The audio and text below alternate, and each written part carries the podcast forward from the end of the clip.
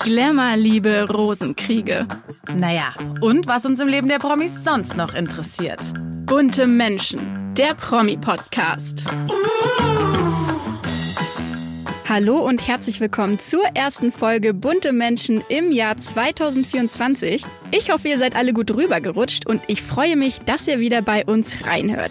Ich bin Lilly Burger, Redakteurin bei Bunte und heute ist meine liebe Kollegin Sandra Heumann zu Gast. Wir sprechen über Königin Margarete von Dänemark, denn die verkündete in ihrer Neujahrsrede eine absolut überraschende Neuigkeit. Am 14. Januar wird sie als Königin zurücktreten und ihr Sohn Frederik wird den Thron besteigen. Bevor wir aber darüber sprechen, was das für das dänische Königshaus und das Volk bedeutet, schauen Babsi und ich diese Woche, auf welche Promi-Hochzeiten wir uns dieses Jahr besonders freuen können.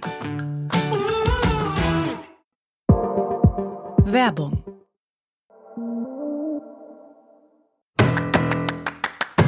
Bunte Spotlight in der vergangenen Folge Bunte Menschen haben wir noch darüber gesprochen, was uns 2023 besonders bewegt hat.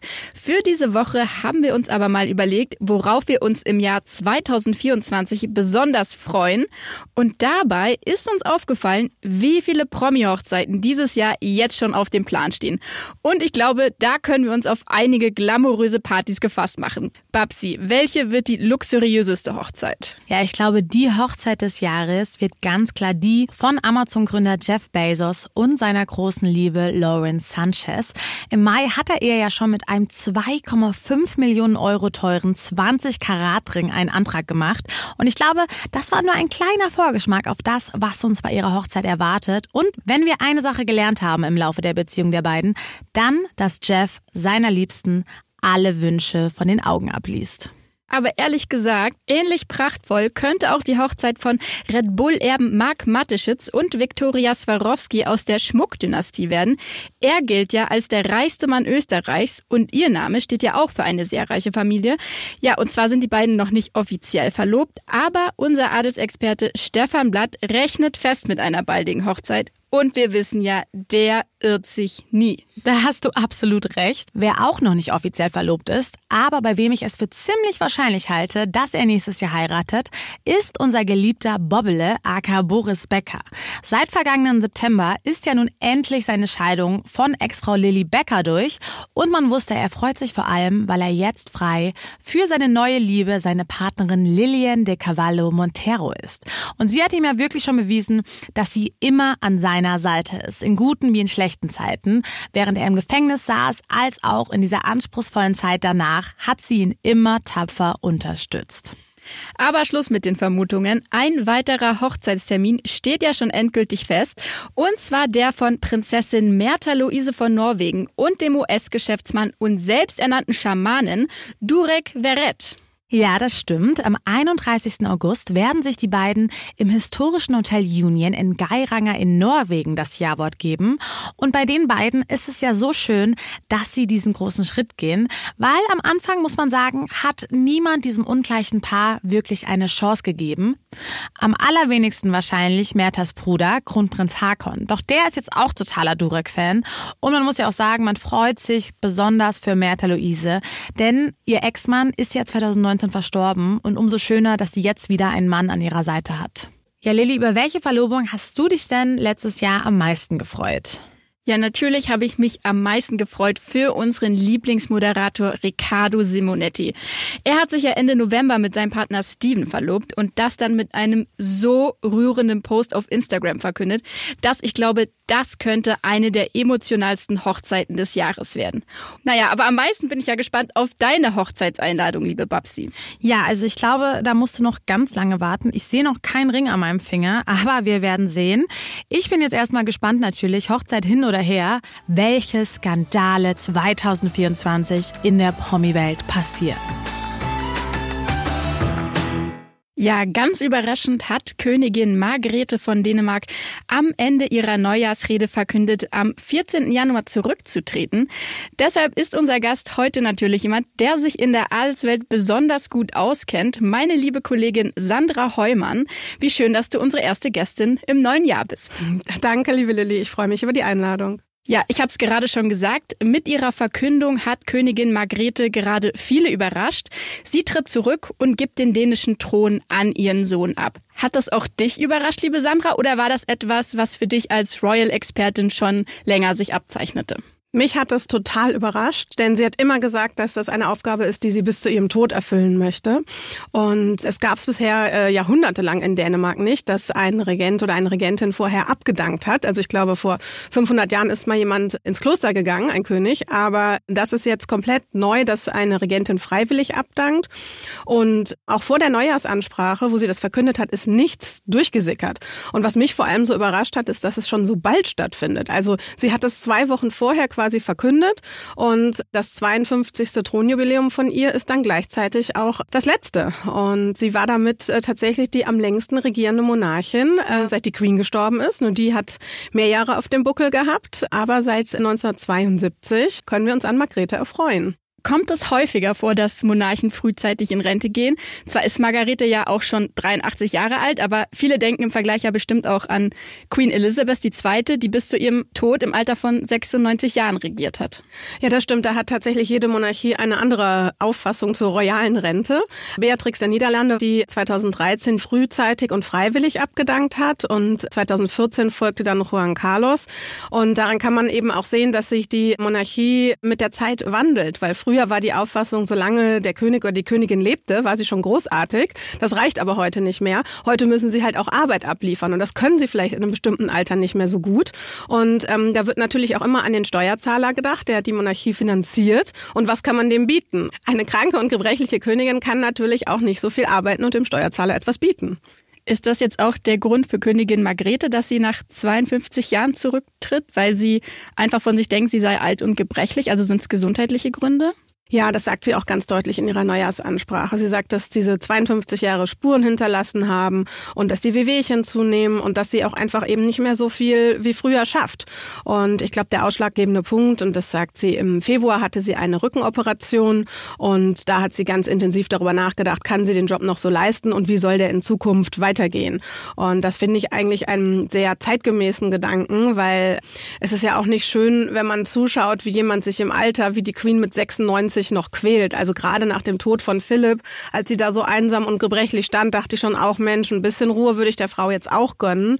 Und dann finde ich es irgendwie eleganter, mit Würde und aber auch noch ein bisschen Kraft abzutreten und dann eben an die jüngere Generation zu übergeben.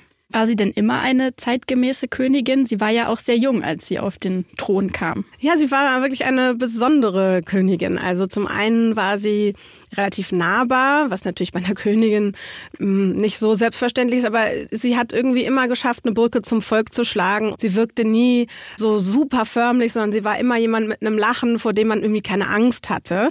Und ich glaube, die Dänen haben sie geliebt für ihren coolen Modestil. Also sie war da sehr mutig, was Farbe und Form betraf. Dann hatte sie ja immer irgendwie eine lässige Zigarette in der Hand und war eben auch eine sehr kreative und künstlerische Frau. Also sie war äh, extrem begabt im Malen und im Schneidern. Also sie hat zum Beispiel auch Kostüme für Theaterstücke gefertigt und das sind natürlich so menschliche Seiten, mit denen sich dann auch äh, das Volk gut identifizieren kann. Weil eigentlich, also ich habe in den letzten Jahren immer gedacht, ach, es wäre ganz süß, so eine Oma wie sie zu haben. Und ich glaube, ihre eigenen Outfits hat sie teilweise auch selbst mit kreiert, oder? Ja, ja. Sicherlich war sie selbst ihre größte Stylistin und ich finde es ganz schön, wenn da jemand mutig ist. Aber ich habe sie auch als sehr modern empfunden, weil sie sich eben auch sehr viel Gedanken gemacht hat, was muss eine Monarchie heute liefern. Und letztes Jahr gab es ja den Skandal, dass ihr Sohn sich so beschwert hat, dass er in der Königsfamilie sozusagen gestrichen wurde. Also die Kernkönigsfamilie wurde verschlankt. Nur die, die auch repräsentative Aufgaben erfüllen, wie Frederik und Mary, Mary, die haben halt den Titel behalten dürfen und Joachim, der jüngere Bruder von Frederik und seine Kinder wurden halt sozusagen aus der Liste gestrichen. Das hat sich für die halt ziemlich schlimm angefühlt, aber diese schwere Entscheidung hat die Königin halt in Kauf genommen, weil sie eben merkt, das werden wir dem Volk nicht mehr lange rechtfertigen können, warum wir hier so viele Menschen finanzieren. Gab es denn Lowlights in ihrer Regentschaft? Ja, eins der Lowlights war äh, vielleicht ihr Ehemann Henri, der nicht immer so ganz glücklich war mit seiner Rolle als Prinzgemahl. Also er fühlte sich da ziemlich degradiert, dass er nicht auch König war an der Seite seiner Königin und schmollte da gelegentlich auch über diese Diskriminierung. Also es gab sogar mal einen offiziellen Anlass, da hat er seine Frau sitzen lassen, sie nicht begleitet und hat sich auf sein Schloss in Frankreich zurückgezogen. Aber trotzdem kann man sagen, er war jahrelang ein treuer Begleiter und dass er dann 2016 aufgrund von Demenz halt offiziell zurückgetreten und in Ruhestand gegangen ist. Das war sicherlich ein großer Einschnitt für Margrethe, weil wenn man diesen Job so lange im Duo macht, dann war das sicherlich vor allem auch nach seinem Tod 2018 für sie schwierig, diese Aufgabe dann auf einmal alleine zu erfüllen. Und ich glaube, dass das auch in ihr bewirkt hat, dass sie eine Wahrnehmung davon hat, dass sie vielleicht auch auf der Zielgeraden ist. Also wenn der eigene Mann verstirbt, denkt man natürlich vielleicht auch über das eigene Ende nach. Und das war sicherlich auch schon mit einem Punkt, wo sie vielleicht auch ans Abdanken gedacht hat. Und jetzt eben dann die Rücken-OP. Und die Frage, die uns allen jetzt, glaube ich, am meisten unter den Nägeln brennt, spielt auch der Fremdgehskandal rund um ihren Sohn Frederik eine Rolle. Immerhin hat er den Ruf der gesamten Familie aufs Spiel gesetzt, indem er als verheirateter Mann bei einer gewissen Genoveva Casanova übernachtet hat. Ja, das war jetzt kein Highlight in seiner royalen Karriere. Also diese Fotos, die im November veröffentlicht wurden, die haben ihn ja gezeigt, wie er bei Frau Casanova, großartiger Name, übernachtet hat, nachdem er einen Abend mit ihr verbracht hat. Und auch wenn sie eben beteuert, dass das nur eine Freundschaft ist, sieht das natürlich ein bisschen unglücklich aus. Ich glaube aber eben nicht, dass das der Grund für das Abdanken von Königin Margrethe ist, sondern ich glaube, dass es wirklich ein kluger Schachzug ist, diesem jungen Paar jetzt äh, den Thron zu überlassen, auch solange vielleicht die Ehe noch gut ist, weil sollte es wirklich stimmen, dass es da eine Krise gibt, macht es natürlich keinen Sinn, noch zu warten, bis die Ehe weiter den Bach runtergeht. Jetzt gehen wir mal davon aus, dass die beiden sich für diese Aufgabe, auf die sie sich sehr lange vorbereitet haben, dann jetzt auch zusammenraufen und sie Hand in Hand antreten werden. Also die brisanten Affärengerüchte nehmen keinen Einfluss auf seinen Machtanspruch, oder? Nein, weil theoretisch kann er privat natürlich machen, was er möchte. Das Einzige, was passieren kann, ist, dass seine Akzeptanz im Volk leidet, weil Royals sind ja Botschafter ihres Landes und haben eine Vorbildfunktion. Ist halt die Frage, was für eine tolle Vorbildfunktion jemand hat, der so ein Fremdgeh-Image hat. Aber interessanterweise hat seine Beliebtheit in den Umfragen nicht gelitten. Vielleicht glauben die Dänen diese Gerüchte gar nicht, aber momentan äh, ist sein Ansehen noch in Ordnung.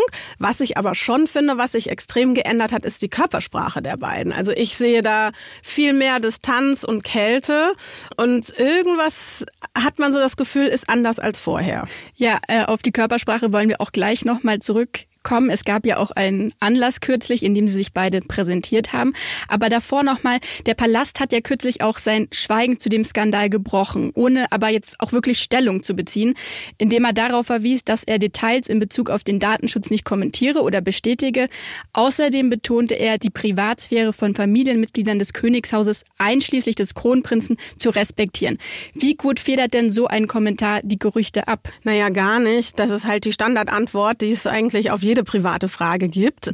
Das Problem ist natürlich, wenn Sie einmal anfangen, Gerüchte zu kommentieren, dann wird das natürlich auch in Zukunft erwartet. Und das möchte man natürlich vermeiden, dass dann zu jeder komischen Geschichte, die äh, irgendwer erfindet oder ein Gerücht in die Welt setzt, dann auch eine Antwort kommen muss. Aber in diesem Fall finde ich das halt super hart für Mary, dass sie sich nicht äußern darf, weil gehen wir mal davon aus, dass er nicht untreu war, dann muss sie jetzt ertragen und diese Gerüchte so stehen lassen, als wäre sie die betrogene Ehefrau. Also es wäre jetzt, ne, wenn es nicht stimmt, würde sie ja unter den Nägeln brennen zu sagen, Leute, kriegt euch wieder ein, hier ist alles in Ordnung. Andersrum ist es aber genauso schlimm, wenn die Gerüchte tatsächlich stimmen, dann guckt jetzt gerade die ganze Welt zu, wie sie eine Ehekrise haben. Also ich kann das schon verstehen, dass sie es nicht kommentieren, aber Mary hat immer in Interviews betont, dass ihr Treue wichtig ist. Also sollten die Gerüchte stimmen, brennt da auf jeden Fall die Hütte. Und es gibt ein Zitat, das hat Mary zum 20. Hochzeitstag gesagt, und zwar über äh, das Geheimnis ihrer Liebe. Es ist die Weisheit, getrennte Wege zu gehen, aber in eine Richtung. Und das ist irgendwie jetzt nach diesem Skandal so wie, okay, jeder macht sein Ding, aber ne, wir machen irgendwie unseren Job. Also ich würde wirklich gerne Mäuschen spielen und wissen, was da los ist und ähm, hoffe aber für das Paar, dass sich die Wege nicht weiter voneinander entfernen. Ja, und es kommt ja auch nicht selten in royalen Ehen vor, dass da eben so ein Business Arrangement irgendwie so getroffen wird. Aber jetzt mal zur Körpersprache. Das Kronprinzpaar ist geschlossen aufgetreten beim Neujahrsempfang auf Schloss Amalienburg. Was hat dir da die Körpersprache gesagt? Wie würdest du beschreiben, wie die zusammenwirkten? Wie immer, im Guten und im Schlechten. Also die beiden machen gerade Business as usual. Und es ist absolut fast unmöglich zu sagen, ob es da eine Ehekrise gibt oder ob die beiden vielleicht auch einfach von diesen Gerüchten genervt sind. Weil, dass sie jetzt gerade irgendwie gute Miene zum bösen Spiel machen, ist ja klar. Wir wissen halt nur nicht zu welcher Version. Aber ich gehe davon aus, dass er da schon irgendwie ein bisschen was verbockt hat. Und dafür, finde ich, reißen sie sich richtig gut zusammen, halten zusammen und äh, ziehen das durch. Gerade beim Neujahrsempfang wirkte das jetzt nicht sehr ungelenk. Also es wirkt eher so, sie zeigen sich geschlossen und von Scheidung kann jetzt sowieso erstmal gar nicht die Rede sein, oder? Nee, also vor allem jetzt mit dieser neuen Aufgabe, sollte sie selbst eine Millisekunde darüber nachgedacht haben, sich scheiden zu lassen, ist das jetzt halt mal so wirklich der komplett falsche Zeitpunkt. Also in dem Moment, wo sie jetzt quasi den Thron besteigen, symbolisch an eine Scheidung zu denken, das funktioniert nicht. Und ich glaube, da hat sie auch so viel Anstand der Monarchie gegenüber, da ihr Ego zurückzunehmen und zu sagen, das ist unser Job, den treten wir jetzt an. Kann man sich von dem her, wie Mary sich beim Neujahrsempfang und auch generell in dieser Situation gerade präsentiert, darauf schließen, wie sie als Königin sein wird? Ja, sie ist natürlich eine wirklich tolle und anmutige Frau, die das Format zur Königin hatte und die ja auch lange Zeit hatte zum Üben. Also sie ist seit 20 Jahren auf dem royalen Parkett und konnte sich vorbereiten, hat auch eine Schwiegermutter, die ihr in die Rolle geholfen hat. Und beim Neujahrsempfang konnte man jetzt wirklich eine selbstbewusste Königin in Spee sehen. Und was ich aber auch interessant finde, Frederik hat im Vergleich zu seinem Vater kein Problem damit, im Schatten seiner Frau zu stehen. Also er gönnt es ihr, dass sie beliebt ist. Er gönnt ihr die Bühne, er gibt ihr den Platz zu leuchten, er hat kein Problem, dass er neben ihr so ein bisschen untergeht, weil er weiß auch einfach, dass ihre Beliebtheit der Monarchie total gut tut und freut sich darüber, statt da irgendwie eifersüchtig zu schmollen. Margrethes Mann Henri war ja bekanntermaßen nicht zufrieden damit, als Prinzgemahl die zweite Geige zu spielen. Meinst du, er hätte die Entscheidung mitgetragen, dass sein Sohn als König über ihm steht? Hm, naja, also was hätte er dagegen tun können? Er kann ja nichts gegen die Hierarchie in der Monarchie unternehmen. Also da, da kann er schmollen, so viel er will. Und auch wenn er es unfair findet, äh, das hätte er nicht ändern können. Was ihn aber bestimmt gewurmt hätte, ist, dass Mary eben diesen Titel Her Majesty Queen Mary bekommt. Das heißt, sie wird Königin, was ihm verwehrt blieb. Der Hintergrund ist, dass die Männer leider in der Hierarchie den Frauen übergeordnet sind. Das heißt, der König ist automatisch über der Königin und dadurch, dass er nur eingeheiratet hat, wollte man das natürlich vermeiden. Sie ist die gebürtige Königin und der Eingeheiratete steht jetzt in der Hierarchie über ihr. Das funktioniert nicht. Deswegen wurde er vom Titel her downgegradet und Mary kann man jetzt diesen Titel Königin geben, weil laut Protokoll ist er dann immer noch ähm, in der Hierarchie über ihr. Aber was ändert sich jetzt für Mary, Frederik und die vier Kinder Christian, Josephine, Isabella und Vincent als Familie? Ja, die Rolle als Eltern wird sich natürlich jetzt wandeln. Das Paar wird mehr Verpflichtungen haben, mehr Reisen, also überhaupt mehr Termine und auch mehr Sicherheit. Also, dass jetzt Frederik nochmal wie als Kronprinz seine Security abhängt, um irgendwo heimlich bei einer Frau zu übernachten, das wird jetzt definitiv nicht mehr passieren. Für die Kinder geht im Prinzip erstmal alles so weiter, wie es war. Sie besuchen dieselbe Schule. Vielleicht haben sie ein bisschen weniger Zeit mit ihren Eltern, was vor allem für die Jüngsten nicht einfach wird, weil man darf nicht vergessen, Isabella und Vincent sind erst zwölf. Da ist also die Erziehung noch nicht abgeschlossen und die hängen an der Mama. Da ist das sicherlich für Kronprinz Christian mit 18 äh, ein bisschen leichter. Und auch das ist natürlich jetzt ein äh, perfektes Timing, dass er gerade volljährig geworden ist und dass er jetzt auch dann seinen Vater schon bei ersten kleinen Aufgaben vertreten kann. Weil sonst hätte man vielleicht ja auch wieder den Bruder von Frederik, den Joachim, einspannen müssen. Dadurch, dass der aber ja gerade von seinen Pflichten offiziell entbunden wäre, wäre das natürlich ein wahnsinniges Chaos Chaos gewesen. Deswegen also im Prinzip prima, dass Christian jetzt als Kronprinz parat steht. Der macht jetzt gerade sein Abitur dieses Jahr und wird danach in den Militärdienst gehen, aber man wird ihn sicherlich in Zukunft häufiger sehen.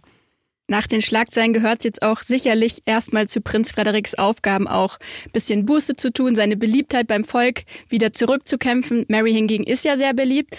Und vor Weihnachten urlaubten sie ja auch gerade zusammen mit den vier Kindern in Neuseeland. Kann man das als Schritt in die richtige Richtung deuten oder suchten sie mehr nochmal die Ruhe vor dem Sturm?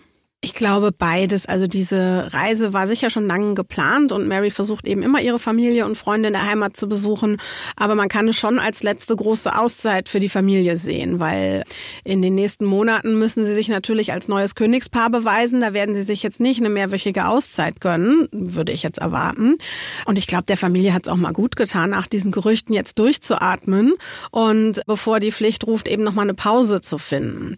Und ich vermute auch, dass Sie über die Krise und über ihre Wirkung in der Öffentlichkeit gesprochen haben, weil ich fand es schon sehr auffällig, dass bei dem ersten Termin nach Ihrer Rückkehr, als Sie an Weihnachten in die Messe gegangen sind, haben Sie äh, Händchen gehalten. Das haben Sie früher oft getan, da hat sich keiner dran gestört, aber jetzt war das natürlich ein riesiges Symbol und ein Zeichen von wir halten zusammen. Und äh, zu dem Zeitpunkt wussten Sie ja auch schon, dass wenige Tage später Margrethe ihre Abdankung bekannt geben wird. Also das war sicherlich nochmal eine bewusste Inszenierung Inszenierung und eine Sichtbarkeit dieser Ehe. Und um jetzt nochmal auf Margrethe zurückzukommen, wie beliebt war sie denn bei den Dänen? Wird ihrem Volk der Abschied schwerfallen? Ja, also ich glaube, da wird äh, große Trauer herrschen, weil einfach viele, so wie wir auch mit der Queen, mit ihr aufgewachsen sind. Also sie war einfach immer da, sie war wie so eine Art Mutter der Nation und wie wir eben schon gesagt haben, sie hatte ja auch irgendwie so was Charmantes, Menschliches mit irgendwie Zigarette und Strickpulli. Also sie, sie hatte richtig gute Umfragewerte. Um, ähm, da wird das Volk sicher trauern und ich glaube, dass am 14. dort also nicht nur viele den neuen König bejubeln, sondern auch der alten Königin nachtrauern. Und was kommt mit dem Krönungsakt auf uns zu? Wird das ähnlich groß zelebriert wie die Krönung von Charles im vergangenen Jahr? Nein, das wird leider keine so richtig prunkvolle Zeremonie wie in England, ähm, sondern es wird eine Proklamation geben, keine Krönung, durch die Ministerpräsidentin Mette Frederiksen. Es ist also eher ein, ich sag mal, politischer Akt. Wenn wir das jetzt mit einer Hochzeit vergleichen, ist es vielleicht eher so der standesamtliche Teil und nicht die Kirche. Und diese Proklamation findet nach einer Sitzung des Staatsrats auf Schloss Christiansburg statt. Und danach wird auf dem Schlossbalkon wahrscheinlich der neue König ausgerufen und sozusagen dem Volk vorgestellt. Noch sind die Details nicht bekannt, aber ich könnte mir vorstellen, dass er dann auch eine Rede hält, eine Art Antrittsrede. Also es sieht halt in Dänemark äh, etwas unglamouröser aus, weil 1849 Dänemark halt eine konstitutionelle Monarchie wurde und seitdem wurde offiziell kein König mehr gekrönt mit Krone, Zepter, so wie wir das jetzt in England gesehen haben. Aber ja, ich bin sehr gespannt, wenn jetzt weitere Details in den nächsten Tagen bekannt gegeben werden. Aber Fakt ist, es ist ein historischer Moment. Die Dänen wissen auch, wie man gute Bilder kreiert und die werden da schon auch eine gute Krönungsshow liefern mit Gänsehautmomenten als Familie, aber auch vielleicht mit dem Prunk, den man sich von einem neuen König erwartet. Und wissen wir schon, wie die Dänen selbst diesen Krönungstag begehen? Also verfolgen die das von sämtlichen Bildschirmen?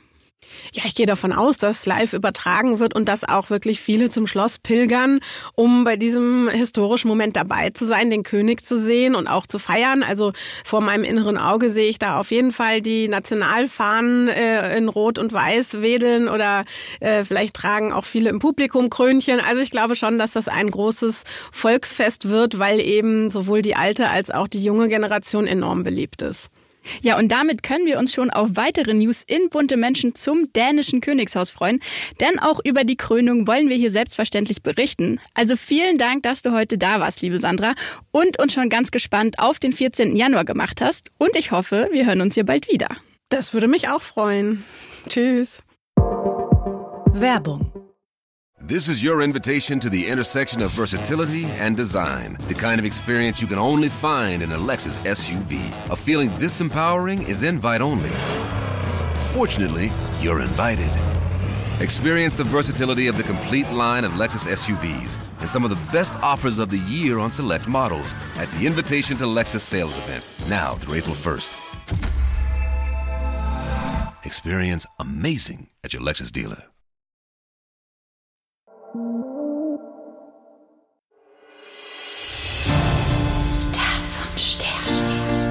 Für einen Mann ist das Jahr 2023 nicht besonders glücklich ausgegangen. Die Rede ist von Ex-Nationaltorhüter Jens Lehmann. Der stand nämlich am 8.12. und 22.12. wegen Sachbeschädigung, Beleidigung und Betrug vor Gericht. Unter anderem soll er im Juli 2022 an der Garage seines Nachbarn mit einer Kettensäge einen Balken abgesägt haben, da ihm dieser die Sicht auf den Starnberger See versperrte. Wir haben daher mal die Sterne gefragt, wie es im Jahr 2024 um Jens Lehmanns Temperament bestellt sein wird. Jens Lehmann wurde am 10. November 54 Jahre alt und ist damit von Sternzeichen Skorpion. Und für die gilt in Sachen Alltag vor allem eines. Sie haben zwar ein gutes Gespür, wenn etwas im Argen liegt und durchschauen sofort, wenn man sie übervorteilen oder über den Tisch ziehen möchte, aber das bringt alles nichts, wenn sie nicht noch mehr als sonst auf ihren Umgangston achten. Das heißt, wenn sie, wie Jens Lehmann, Missstände erkennen, weil zum Beispiel der Blick vom Lieblingsplatz auf den Starnberger See versperrt, gesperrt ist oder die Nachbarsgarage zu nah am Grundstück gebaut ist, bitte nicht mit Wut reagieren, sondern mit schmeichelnder Diplomatie Konflikte ansprechen. Besonders Jens Lehmann sollte sich diesen Vorsatz zu Herzen nehmen, da er sonst, anstatt von seinen Problemen befreit zu werden, Gefahr läuft, größere Krisen heraufzubeschwören. Unser kosmischer Tipp an ihn lautet also, Steinböcke können 2024 auf den Einfluss des Mars vertrauen, der zur richtigen Zeit an den richtigen Ort führen wird. Das kann ein entspannender Yogakurs sein oder ein erdender Ausflug Ausflug auf den Bauernhof. Denn nur wer sich auch mal mit ganz anderen Dingen als Streiten beschäftigt, kann am Ende nicht nur eine schöne Aussicht auf den Starnberger See gewinnen, sondern auch einen neuen Blick auf alte Probleme.